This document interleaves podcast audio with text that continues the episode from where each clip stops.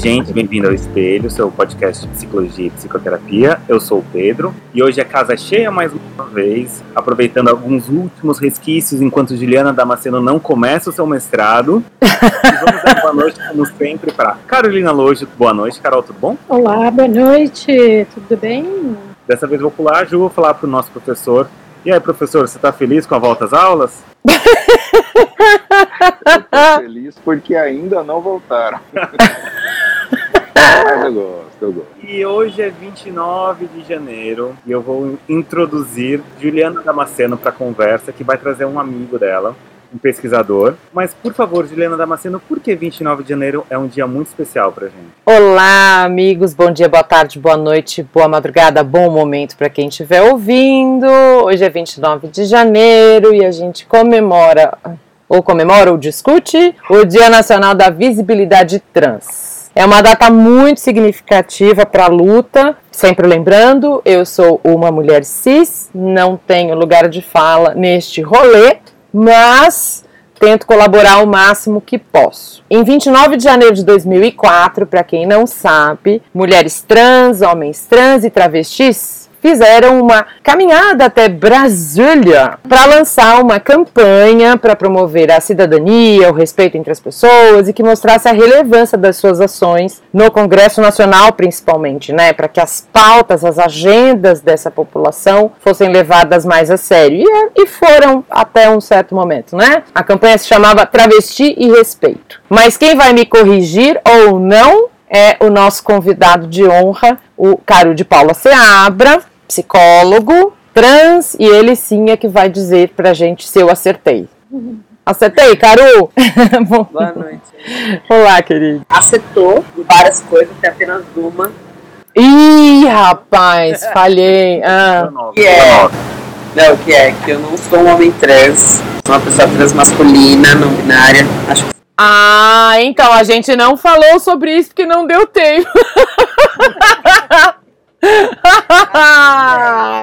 Acho que isso, inclusive, é, acho que isso faz parte, inclusive, assim, porque não é também uma coisa muito da proximidade também, né? De todas as pessoas. Homem trans já é difícil, trans masculino, então, É. uns degrauzinhos. Não, você falar não binário e até para pessoas, hoje descobri, até para pessoas muito esclarecidas, pessoas que eu admiro, quando você fala não binário, faz assim, puf, na cabeça delas. Eu vou fazer o chato, como sempre faço em muitos episódios. Ah, vá. Você vai ter que explicar o que que é isso, então, Carol. Que é não binariedade? O que, que é um, um homem transmasculino não binário, assim, bem pé no chão, porque a ideia do podcast é levar a psicologia a- e a psicoterapia, de uma certa forma, para as pessoas que não são, nunca ouviram falar e querem conhecer um pouquinho mais. Então, sem preconceitos de ignorância, de falar assim, ok, então é isso. A pessoa que ouvir daqui para frente não vai poder saber, não pode falar mais que não sabe. Arrasou. Vamos começar por. Vamos começar por. Uma pessoa trans é uma pessoa que não se reconhece é, no gênero que lhe foi designado ao nascimento. Então, no meu caso, quando eu nasci, o médico olhou para mim e falou assim: Bom, você tem uma vagina é uma mulher. E aí, a partir daí, meus pais, minha família, a sociedade, come- me trataram e se relacionaram comigo, entendendo meu corpo no lugar de mulher. E tudo o que significa ser mulher na sociedade que a gente vive. Acontece que eu não me identifico enquanto mulher, nunca me identifiquei muito com esse lugar. Então, eu sou uma pessoa trans masculina. Uhum. Em alguns casos, e aí a gente pouco a complexidade da história, é que existem as pessoas trans binárias. Então, por exemplo, um homem trans é uma pessoa que nasceu e foi designada mulher, mas transicionou para um homem trans Uhum. ele só é, houve esse movimento, né? Apenas para outro gênero, que é o que acontece também com as mulheres trans. Nasceu, foi designado homem no nascimento, mas não se reconhece enquanto homem, se reconhece enquanto mulher, então aí temos uma mulher trans. As transmasculinidades ou as transfeminilidades dizem respeito às identidades trans como um guarda-chuva. São mais múltiplos. É para além só da mulher trans, é as outras possibilidades de construir um corpo e pensar gênero. E aí nessas, nesses guarda-chuvas, que tem as suas distinções entre masculinos e mais femininos, temos as não binariedades, que são as não binariedades. as identidades trans não binárias. São aquelas identidades, aquelas pessoas, aqueles corpos, territórios que não se identificam nem como homem nem como mulher. Uhum. Tem um desenho muito simples, que é imaginar o gênero como uma linha, ou Uhum. como uma, algo contínuo de alguma forma, né? É, de forma bem simplificada. E aí no meio, da- no meio dessa linha a gente tem os corpos não binários. E na ponta dessas linhas a gente tem de um, de um lado os homens e do outro as mulheres. Os gêneros não binários eles orbitam nessa linha, eles transicionam, transicionam, transitam nessa linha. Então eles não necessariamente precisam performar um gênero ou outro, como podem também performar mais próximo do gênero que lhe foi designado ou mais próximo do gênero oposto, supostamente. São pessoas e corpos que não que não se identificam necessariamente com um lugar de homem ou de mulher na sociedade. Optam por se relacionar com o mundo a partir de um outro lugar, lugares novos, e, enfim. E aí eu me apresentei como uma pessoa trans masculina não binária, porque eu fui designado uma mulher no meu nascimento. Não me identifico como mulher, me identifico muito mais com signos sociais ditos masculinos, mas também não tenho interesse em ocupar um lugar de um homem nessa sociedade, que é um lugar bem específico. Então eu sou um corpo que está aí construindo um lugar de existência e de relação com o mundo. Tanto que eu costumo dizer que, que eu espero que as pessoas se relacionem comigo por eu, por eu ser o Caru, e não por eu ser outras tantas outras coisas, né? Que é diferente, né? É. Tem a sensação de que as pessoas olham e a primeira coisa que elas procuram são, são, são identidades para que elas possam se relacionar, né? Não precisa identificar se é um homem ou uma mulher, porque a partir disso vão ser comunicadas coisas muito diferentes. Sim. E aí eu queria, inclusive, dar um exemplo. Trabalhei no, CAP, no CAPS, né, no saúde mental, por um tempo. E aí, numa situação de crise, um usuário virou para mim, ele estava alcoolizado, no caso, e ele disse para mim assim, você é homem ou mulher? Você é homem ou mulher? Porque se você for homem, eu vou te bater. E no caso das mulheres, o que estava acontecendo é que ele estava, ele estava a, a violência ela era mais verbal e sexual.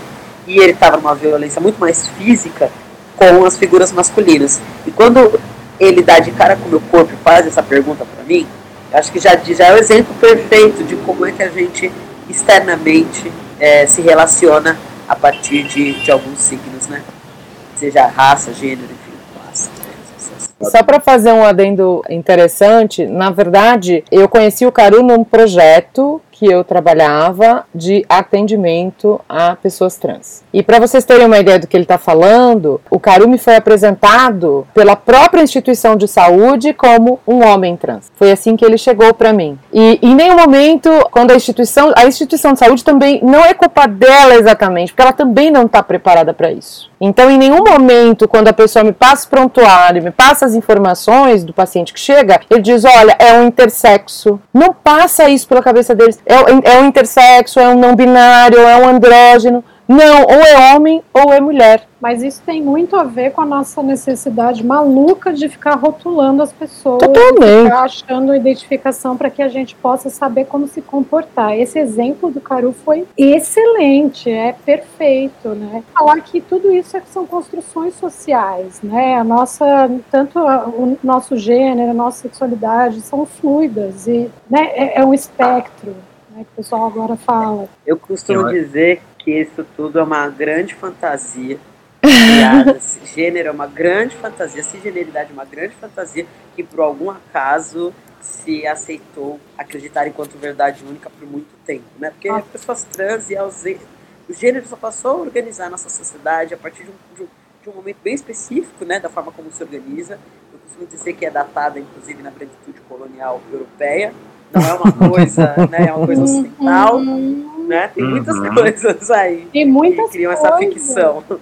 Sim, eu concordo plenamente. Eu costumo en- entender a questão de gênero assim mesmo, é uma construção social, cultural. Tanto é uma construção externa que muitos dos pacientes dentro dessa comunidade também se veem obrigados para pertencerem não, eu sou mulher, ou eu sou homem. E, e, nesse trabalho, eh, eu tentava fazê-los refletir muitas vezes que não, talvez você não precise da testosterona, talvez você não precise dessa quantidade de estrogênio para ser quem é. Simplesmente você não é uma coisa nem outra. Aconteceu mais de uma vez. Não é todo mundo que chegava lá e a gente, ah, vá para a hormonização.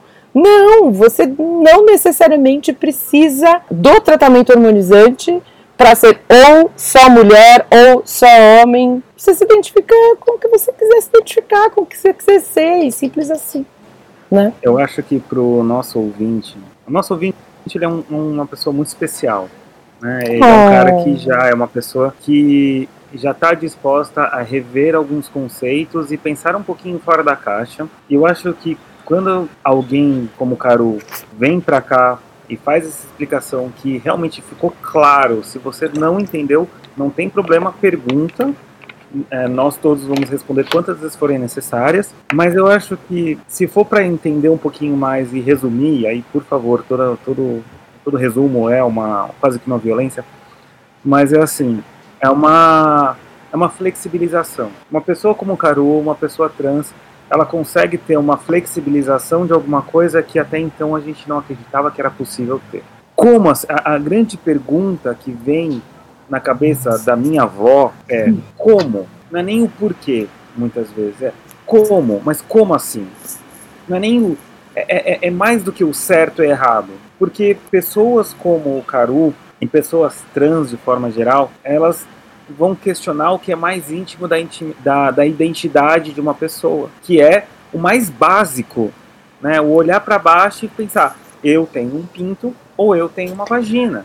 E, e a minha identidade vai se formar a partir daí. É a partir é da genitália. É a partir da genitália. A sociedade é faz isso. Porque assim, mesmo, e aí uh, trazendo a instituição que a Juliana falou, tem um fim, ou seja, é transmasculina ou transfeminina. Então, ah, você tem uma vagina e você, na verdade, aspas, queria ter um pênis, ou imagina, ou se vê como um homem.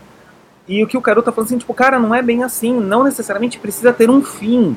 Exato. A minha identidade, ela é flexibilizada bastante. Então, eu, eu, eu não preciso chegar a um ponto eu não preciso de uma definição pura e simples. E eu quero ver se eu entendi direito, porque, de novo, eu sou um homem branco cis hétero, classe média, eu sou o ápice da. é o cúmulo, é o cúmulo. Só para tentar fazer uma tradução para pessoas como eu, assim. né? Eu acho que é bem por aí. O Caru, tá, o Caru esquece que é um podcast, ele tá banando a cabeça, assim. Normal. Tô super. Até porque, né, a gente tá na tela, mas o corpo tá presente também, né? Como. E aí eu vou te fazer é. uma pergunta, Caru, só pra gente Vai. dar andamento, assim. Mas aí, hoje, o que você acha? A, a, você conheceu a Ju, né? Também pode responder. Numa instituição, numa, num serviço público de saúde mental quais são os serviços que hoje tem, como é que é isso, como é que está funcionando, o que, que hoje realmente a gente pode contar ou uma pessoa pode contar? Olha, foram duas, foram duas perguntas uma tacada só. Ah, aqui é dois por um. Vou, vou começar pela primeira. É, acho que você pegou bem a coisa, assim. Você catou bem o babado. catou bem o babado. É, acho que eu gostei quando você como que esses corpos fazem essa flexibilização, né? De uma coisa que parece que até então ela é tão enrijecida mesmo, e acho que essa aqui é uma babada da coisa, é tão uhum. enrijecido, tão uma verdade não questionada, né? Aqueles disseram que é e ninguém nunca perguntou como se não fosse, uhum. né? Isso é uma questão. É, e aí eu, eu acho que, que o impacto justamente é que isso para mim é um exemplo de que corpos trans não são uma ficção que surgiu agora. Entendeu? Nossos corpos sempre existiram. E não necessariamente enquanto trans. Existiram, ponto. Os, os corpos, as, as, as comunidades, os, grupos de pessoas sempre se organizaram a partir de alguma forma. E nem sempre a mesma a forma é o gênero. É, tem outras coisas, outras, ou raça. Né?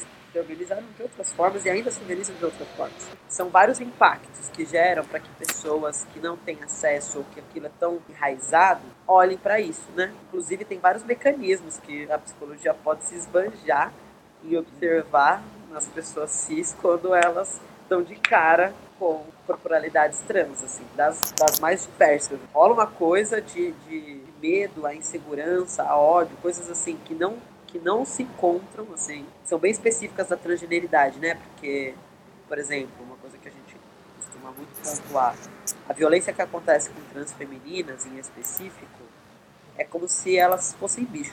Uhum. Não é, tipo assim, não é um tiro, sabe? Assim, não há misericórdia nenhuma. É arranca o coração, degola, das coisas mais absurdas. absurdas. Desumaniza, né? Totalmente. Não é uma pessoa. Não, não é. Uhum. e nenhuma hipótese, assim, para esse, né? Para o estado assim, no qual a gente vive hoje. Assim. A É, psicanálise tem explicações ótimas para esse ódio, vocês sabem, não é? Não, sim. Inclusive, eu também dato esse ódio na branquitude colonial capitalista. E aí, a outra pergunta que vo- que você me fez é que foi com relação aos serviços voltados para a população LGBT. Eu conheci, na verdade, a Juliana, eu não sei, não sei se eu posso dizer que o ambulatório é exatamente um serviço de saúde mental. É um serviço de saúde, né? E aí a- abrange-se várias especialidades, porque o pro- processo de harmonização não é um processo, é um processo complexo, né? Assim como uma pessoa é, precisa-se de uma equipe, de fato, né? Precisa estar junto com muita gente para fazer esse cuidado. E aí vem uma questão, né? É muito recente. Eu não sou bom com datas, então, Ju, se você for melhor com datas para especificar o início das coisas, por favor, me contemple, porque eu realmente sou ruim. Mas é muito recente que se tenha serviços é, voltados para a população LGBT no SUS. Não só no SUS, mas em muitos aspectos, porque os profissionais não são preparados para cuidar da população trans. Então, tanto no privado quanto no público, a situação é desesperadora, deprimente, para não fazer o mínimo. É, porque, como nós sempre existimos, é, esse processo da harmonização, ele sempre se deu de alguma forma, né? E se não está no campo, dito assim, é, legal, ele está num outro campo. As próprias bombadeiras, por exemplo, no contexto das, das mulheres trans e travestis, sabe? É, outras experimentações de harmonização que se tem datadas, mas são totalmente experimentais, assim, sem Caru, Sem o que, que são as registrado. bombadeiras? Uma bombadeira. Ah, é. Fiquei curiosa. Então, é uma. Eu não sei, eu não, é, não, é uma, não são pessoas, é, são pessoas, mas eu acho que dá para dizer enquanto uma prática, né? Que Uhum. para além de aplicação, aplicação de silicone, né? De gênero, é em si de um processo de acompanhamento desse. Ah, desse transicionar que tem outros nomes e muitas vezes a experiência das, das próprias travestis, então assim, é uma mulher mais velha travesti que sabe dar colocar o silicone, e aí vai lá e coloca, e aí vai lá e instrui como é que como é que Nossa, toma um hormônio, e tipo, ah, tentou, numa deu certo, na outra não deu, e aí compartilha. Não, não dá pra se reduzir a único um processo, sabe? De, eu, eu e a. Juliana, como a gente é dos anos 80, a gente vai lembrar daquele programa famigerado do, do Vem Comigo, que mostrou um pouco essa realidade. Goulart de Andrade É, é o comando da madrugada, pô. Comando da Madrugada foi um dos, dos hits dos anos 80, mas assim, óbvio, com toda aquela perspectiva super sensacionalista, horrorosa, desrespeitando pra caramba, mas mostrou um pouco que acontecia numas casas e tal, que as travestis mais, mais velhas ensinavam para colocar silicone de formas completamente assim, totalmente Higiene. salubre e, e as pessoas que iam à morte por causa disso. e- Ainda vão. Ah, é disso que você tá Ainda falando, vão até hoje. Existe isso, então. Nossa, sim. é que, é que e é uma coisa muito louca, assim, porque isso surge. Acho que também é um, é um tipo de exemplo de resposta da nossa existência há muito tempo. E aí vem uma coisa muito louca, porque se existe, se cria tecnologia para garantir a existência. E aí, por mais que muitas pessoas tenham morrido, e por mais que seja fosse insalubre, muitas sobreviveram. E isso Sim. não só sobreviveram, como isso virou uma cultura, né, uma coisa que sustentou a, a comunidade trans ou as trans femininas e travestis por muito tempo, né? É, é onde, por exemplo, é o mais próximo, talvez, do que se tem, inclusive, de memória ativa dessa população né, de uma coisa que não dá para pagar porque foi passado nesses espaços e nesses núcleos de uma construção que não está escrita, não está relatada por uma população que quase não tem memória, porque muito do nosso passado está morto, né, por diversas razões, por diversos motivos de epidemias, há, há coisas é, outras tantas, né, como nesse, nesse, próprio processo. Vocês já podem imaginar que se era assim para colocar o silicone, as experimentações de hormônio também não são tão bem sucedidas ou tão que isso. É, e aí, nesse sentido, por ser recente, ainda é um campo de disputa garantir que eles permaneçam. Eu tive uma experiência na minha, minha quando eu estava terminando a graduação, eu fiz estágio na, na, na primeiro BS, que teve um projeto né, aqui em São Paulo voltado para a população LGBT de harmonização. E eu, na época, estava como estagiário de organizacional na Secretaria de Saúde e estava fazendo lá nessa UBS especificamente para pensar a saúde do trabalhador, porque nessa UBS estava misto a equipe, né? Era uma parte era ah, uma parte público e outra e outro ESC. Uhum. E um tensionamento que tensionava a entrada desse, desse ambulatório. Bom, vi tudo isso numa perspectiva em que eu ainda não tinha transicionado, numa perspectiva só de que eu, tipo assim, era LGBT e achava aquilo tudo muito doido, via situações bizarras profissionais e ver esse início de coisa, né?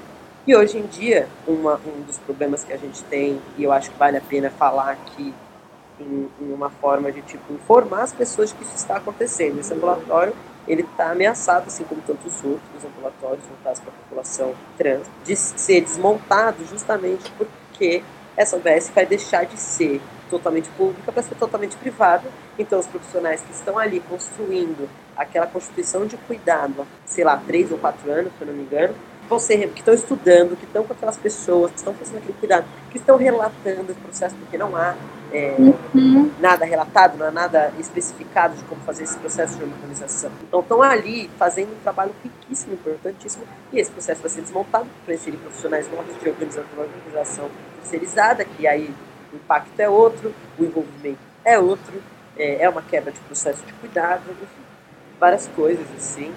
É... Salve no SUS. Nossa, é, Caru, só, só, só emendando aqui, a, a, política LGBT foi inserida no programa Mais Saúde. Direito de Todos, o programa Mais Saúde é de 2008, mas os primeiros documentos nacionais relacionados à política LGBT, políticas públicas de saúde LGBT, é de 2012. Ou seja, tudo muito recente. Muito, ontem. muito. Ontem. E, e, detalhe, quando esse documento saiu, ele também incluía outras minorias, negros, quilombolas, LGBTs, cigan... era LGBT ainda na época. Agora já virou LGBTQIAP+, ó. Decorei. Ciganos, prostitutas, população em situação de rua, entre outros. Entre outros grupos. Aliás, Caru, aproveitando o ensejo, de que você está aqui também para esclarecer as pessoas, uma das coisas que mais me perguntam, mas eu gostaria que você respondesse, é: mas qual é a diferença entre trans e travesti? Você provavelmente já deve ter ouvido isso um milhão de vezes. As pessoas não sabem, às vezes elas confundem trans com travesti, com drag queen ou drag kings, porque tem os drag kings também. Explica pra galera, querido, por favor, vamos abusar de você hoje. Uma mulher trans e uma, uma travesti se eu disser que não há diferença, talvez eu esteja mentindo, esteja reduzindo a complexidade disso. Há diferenças, mas as diferenças estão para o que é cada identidade no contexto histórico do nosso país. Então, por exemplo, por muito tempo, a comunidade trans vivia ali meio escondida. Que as pessoas trans que eram reconhecidas, e aí não é reconhecidas, mas que viviam na sociedade, estavam vivendo nesse espaço, é, e só quem podia experimentar a vida social, enfim, nananana, eram as pessoas que eram totalmente passáveis. Tinham como garantir cirurgia, que tinham como garantir uma hormonização, que tinham como garantir o sigilo desse processo. Então, majoritariamente, eram pessoas brancas, ricas. É, e as pessoas que não podiam fazer isso, em sua maioria, eram pessoas racializadas, negras, indígenas, periféricas, que não conseguiam fazer essa manutenção toda que era necessária para fazer esse apagamento. Neste processo, foi se reconhecendo trans é, e mulher trans essa figura que foi construída pela identidade branca. Então, por muito tempo, essa foi a mulher trans, que era aquela mulher que conseguia fazer todas as cirurgias, que conseguia dar conta de tudo isso, porque tinha dinheiro, que era branca, e se constituir estruturalmente nessa sociedade como se nada tivesse acontecido. E aí, as travestis foram se construindo como pessoas é, porque travesti era um termo jocoso, né? Nossa, nem sei de onde eu tirei essa palavra. Eu já li, inclusive, que ela só existe aqui. é, não, travesti só existe no Brasil. Só existe no Brasil essa palavra. Sim. E aí é interessante porque vira-se uma coisa de chacota, e quem eram esses corpos travestis, né? Eram essas mulheres, essas, essas trans femininas, que estavam na prostituição, que inclusive servem para tampar um buraco do desejo, da construção de masculinidades hegemônicas, a qual ninguém fala, muito pouco se fala Opa! isso, mas que também tampa esse buraco, que há esse campo de atuação, porque há um desejo em massa.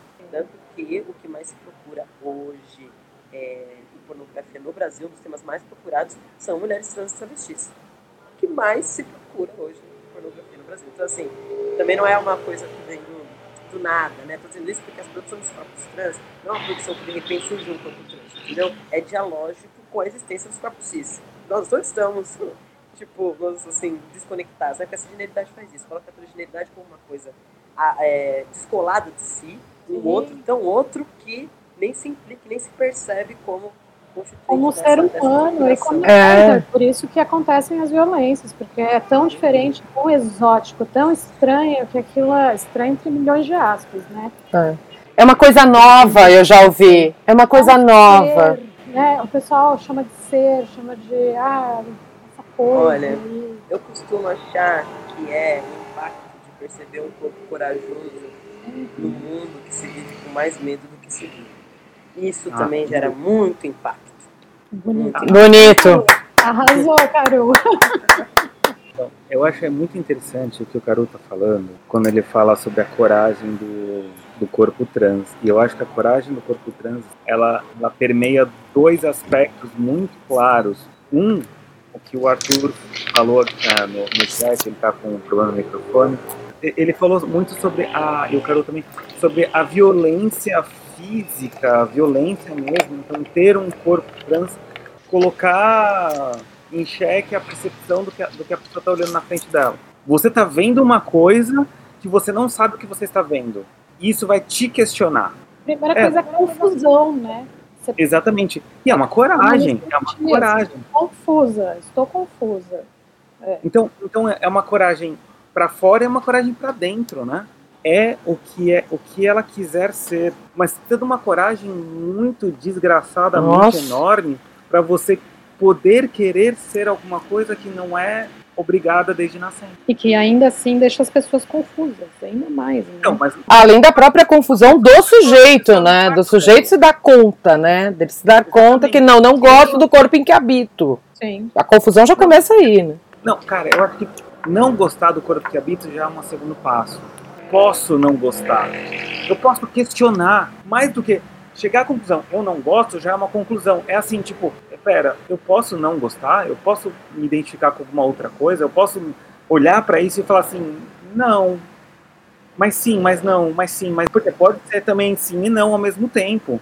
É, então, eu adorei o que você falou, que eu acho que tem uma, uma coisa na qual eu venho me debruçando muito, inclusive experimentando meu próprio processo, né? Os caminhos que eu já atravessei, assim, nessa criação fantástica que eu tô fazendo, eu acho, da minha vida. É, que uma excelente palavra. é uma coisa muito louca, por exemplo, as pessoas acham que, a- que as pessoas trans não gostam do próprio corpo, né? E, gente, a própria disforia, ela também é uma ficção criada sobre o que pode um corpo trans, entendeu? Não, Inclusive, eu odeio essa palavra. Eu odeio, eu odeio quando tem que preencher. Disforia, Nossa senhora, disforia. disforia corporal. Meu Deus, eu tenho pavor. Na disforia. Não, porque assim, eu acho que não que corpos trans não sintam disforia. A questão é que experimentar um sistema colonial capitalista, ele produz disforias em todo mundo. Sim. Não há. no sentido de Incongruência. Isso foi uma das coisas usadas muito para que patologizasse a existência e a experimentação da transgeneridade como uma coisa atrelada única e exclusivamente ao sofrimento. É. Porque é como se esse sofrimento está ligado a interpretar e experimentar a vida não só de forma binária, mas de forma enrijecida, cristalizada, né, neurótica. Isso também tem uma, uma datação de construção psíquica aí na colonialidade e na branquitude. Essa experimentação confunde muito também quando a gente se percebe não algo. Porque, é muito, porque hoje eu consigo dizer para você que eu parto de muitos lugares de negativa para ser o que eu sou hoje. Né? Em nossa, tem diversas esferas, eu me acompanho a vida inteira nessa comunicação em lugar. Em todos os lugares, na verdade. Classe, de raça, de gênero, as coisas tudo sempre misturadas, assim. E não é uma, uma característica só minha, acho que diz boa parte da população brasileira, isso inclusive dessa experimentação desse não lugar, né, ainda dessa, dessa, dessa construção só violenta que a gente tem da nossa memória, né? E aí, pra, nesse, nesse processo, no meu caso, é, eu ficava me perguntando se eu não era mulher ou se eu só não era uma mulher que performava a, a feminilidade esperada. Isso, primeiro foi esse passo. Depois, quando eu percebi que eu de fato não era uma mulher, não é nem que eu performava a feminilidade específica, esperada, só não era uma mulher mesmo isso hoje em dia, vou lembrando, a memória vai vindo, e você vai ver como é que alguém achou que eu fosse. Como é que, como é que eu achei que eu fosse. Faz todo sentido. É, e aí, depois disso, vem um movimento também de entender o que eram essas masculinidades que me orbitavam e que eu já exercia. Então não foi uma coisa que de repente passou, elas já me pertenciam, elas já estavam presentes. É que muitas delas, inclusive, que são apontadas como problemas, é, hoje, quando eu me reconheço enquanto transmasculino, zero eram problemas quando eu estava no lugar de mulher. Isso também acho que é uma coisa importante dizer, porque diz da nossa escuta para a expressão dos afetos a depender do gênero. E aí nessa, eu acho que é, que é uma coisa que as transmasculinidades se perdem muito para não dizer, quer dizer, perdem muito para não dizer outra palavra, porque o que uh, é direcionado para o corpo trans, assim, quando Primeiro, quando primeiro para ser reconhecido. Depois que é reconhecido enquanto transmasculino, né, ou nessa órbita, é passado para o nosso corpo toda a memória que se tem do que é masculinidade. E aí, não é nem tipo assim, aí é uma, um outro processo, né, mais um. Porque para aquele corpo vai ter que se atualizar é, o que pode ser a masculinidade, o que pode o corpo que se identifica enquanto masculino, em suas diversas esferas. Só que até isso acontecer, o seu corpo também só vai ser legitimado se você corresponder à masculinidade hegemônica de alguma forma. Não dá, não é. dá, isso quebra. Não isso, fecha essa isso, conta, né? Não, não é, fecha. Basicamente assim, você quer ser homem, você tem que receber o manualzinho do Bro Code, cara. Agora nós é brother, você não vai poder usar mais mocassim. Perdeu, não. perdeu a oportunidade de usar mocassim. Usar rosa? Não pode, não pode tá proibido usar rosa, você sabe, né? Precisa ser violento, né? Você é precisa bater, você precisa apanhar, porque isso é ser homem, né? É muito, é muito doído, sabe? Infelizmente, isso gera respostas, por exemplo, para transmasculinos, né? Porque Sim. essa negociação, ela começa a acontecer e a gente não percebe. Quando você vai ver, você já está negociando a mesma moeda porque você não aguenta mais. Né? E ainda tem o uso da testosterona e todas as coisas que implicam, né? E disso vira um corpo, de repente, preenchido de, né? Acho que não é à toa que o número que a gente tem de suicídio de masculinos é tão atenuado, tão intenso assim. Que é um sofrimento diferente do que acontece com as transfemininas. Queria que os nossos ouvintes entendessem uma coisa. Antes de entrevistar qualquer pessoa que vem aqui no espelho, a gente faz uma mini pauta de ideias que a gente pode perguntar. De uma pauta que, inclusive, a Ju que escreveu, a gente conseguiu falar de uma coisa. para vocês entenderem como, até mesmo para gente, com muitos anos de, de, psicologia, com estudos, com, a gente acha que a gente é mente aberta e a gente vai conversar com um cara que em 89 nem estava nascido, a gente não vai entrar nessa não estava mesmo. Eu sou de 94. Exatamente. O cara não, o cara nasceu enquanto ele era, ele é o filho do Bebeto, gente. O Bebeto.